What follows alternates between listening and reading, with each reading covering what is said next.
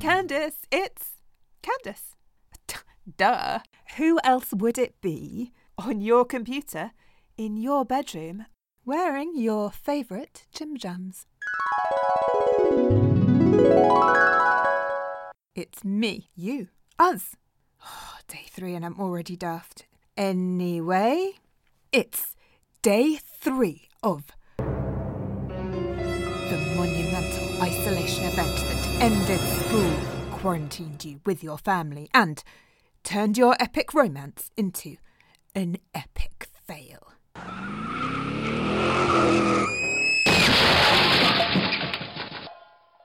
Day three, you ask? Why just day one of this online diary? What happened before?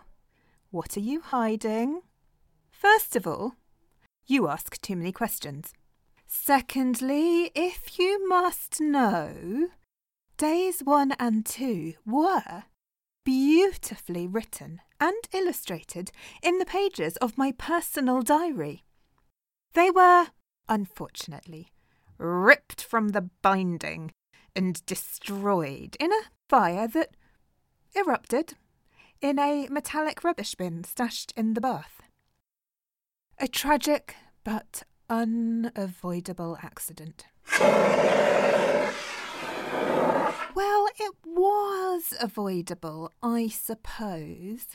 Had Alan not gone from crush to boyfriend to ex boyfriend who crushes dreams. Game over. No worries though. I am now the sole owner of a world record. The shortest long distance relationship in the history of romance. Shortest, both in distance and duration. Technically, I'm co owner of the record, but Alan broke up with me, so he's forfeited any claim to the title. That's in the past. 28 minutes in the past, but the past nonetheless. So, we begin fresh.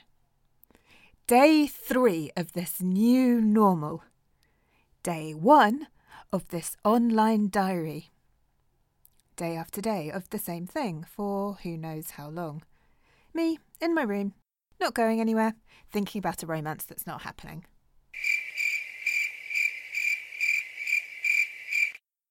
Pretty much exactly the way it was before the monumental isolation event. One difference, I suppose, instead of thinking about a romance not happening because it was never going to happen, I'm thinking about a romance that's not happening because it miraculously started and then stopped. Thanks, Alan. Thanks, Alan. Just to clarify, I was shouting out the window. Not the town or the world or the universe, though they're all welcome to listen and chime in with advice or karma. I was shouting to Alan. Next house over. We can't see each other from our street facing windows unless we both lean out and look to the side, which we did do during our three day relationship. But he can hear me.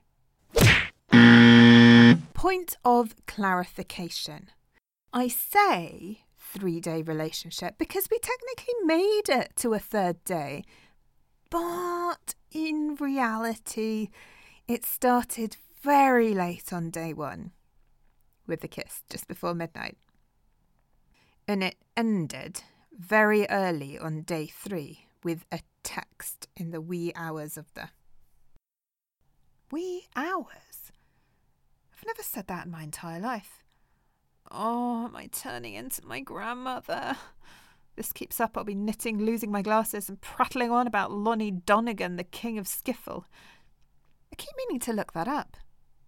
Guess there's plenty of time now. Time.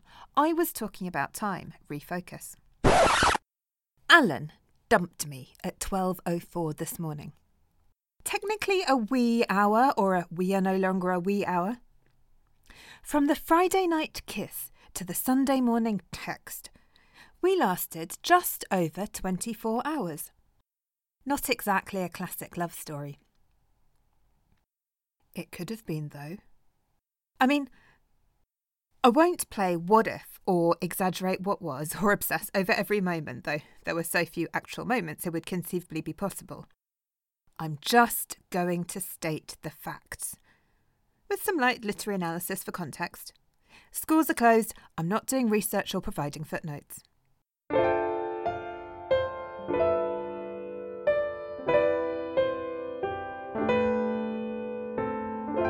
All classic love stories feature couples overcoming great obstacles.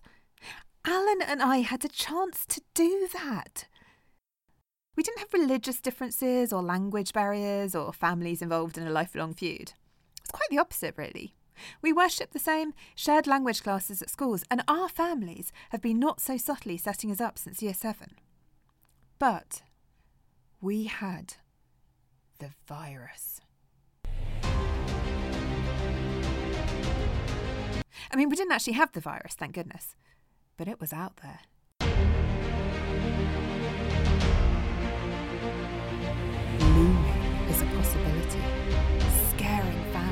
Shuttering the city, sending everyone scrabbling to stay safe.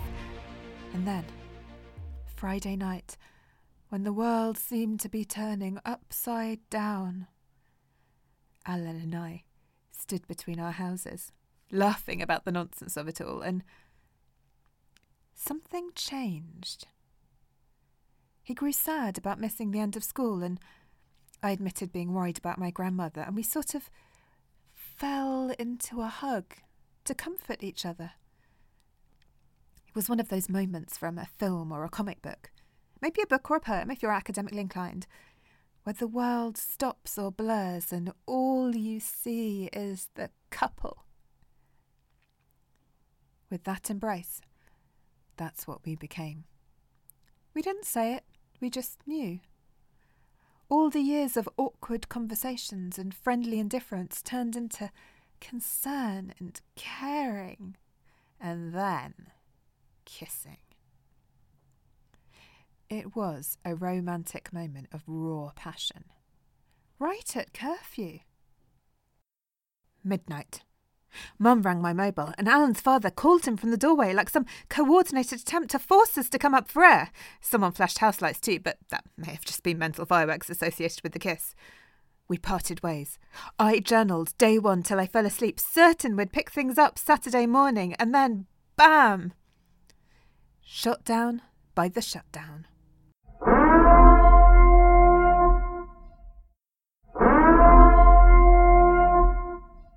Mandatory quarantine for anyone not engaged in essential business.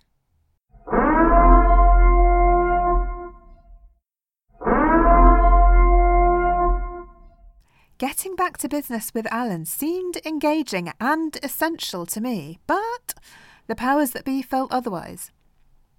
I couldn't exactly announce that I wanted to ignore social distancing to snog my neighbour, so I was stuck there. Shakespearean like separated only by a wall. Well, a wall, a patch of grass, and another wall. Trapped. Just out of reach.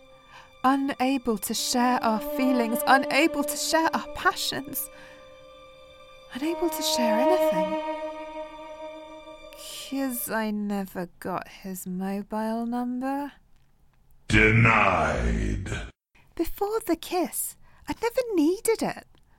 I'd never needed him.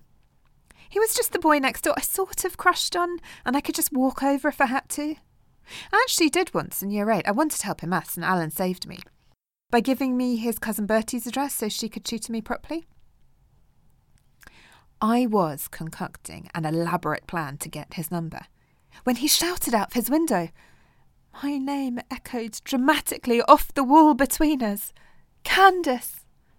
Candace, Candace, Candace, Candace, Candace. I leaned over, looked out, and there he was, leaning out, looking back, our eyes connecting over the spot where we'd shared our first kiss. Which was, of course, also our last kiss. My only kiss. Anyway, Alan said his mobile had been taken away for behaviour issues, but he'd sneak it back and FaceTime me. Ugh. I was dating a troubled rebel who stole a midnight kiss, beckoned me outside my window, and was willing to risk everything to see me during the plague against our parents' wishes. Our rendezvous was interrupted by an eavesdropping postman and by my grandmother, who told me to shut the window before I fell out and let the virus in. I spent the afternoon in a family fun day, which produced very little fun. I was too distracted, Mum was too competitive, and I'm pretty sure grandmother's tea was 90 to 100% gin. After dinner, I journaled day two and waited for a call from a mobile or a window. I got a text instead.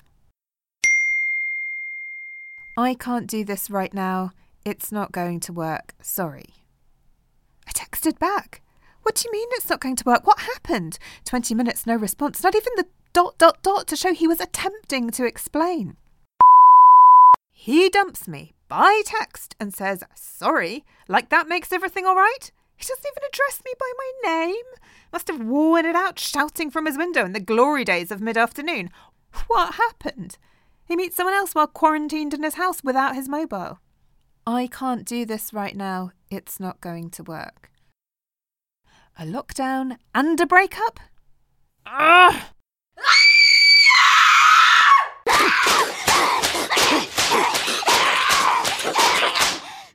I may have reacted rashly, destroying all written evidence of the relationship, but I'd like to point out that I did not burn down the house, set off a smoke alarm, or ruin more than two monogram towels. I can't do this right now. It's not going to work. a poetic and poignant end to the shortest long distance relationship in the. He's texting! I meant I couldn't text. My mobile was going to die.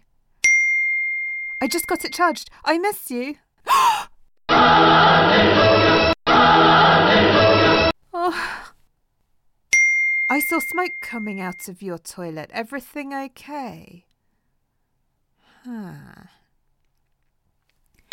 Everything's fine. I'm just hopeful. for. Hmm. I miss you too.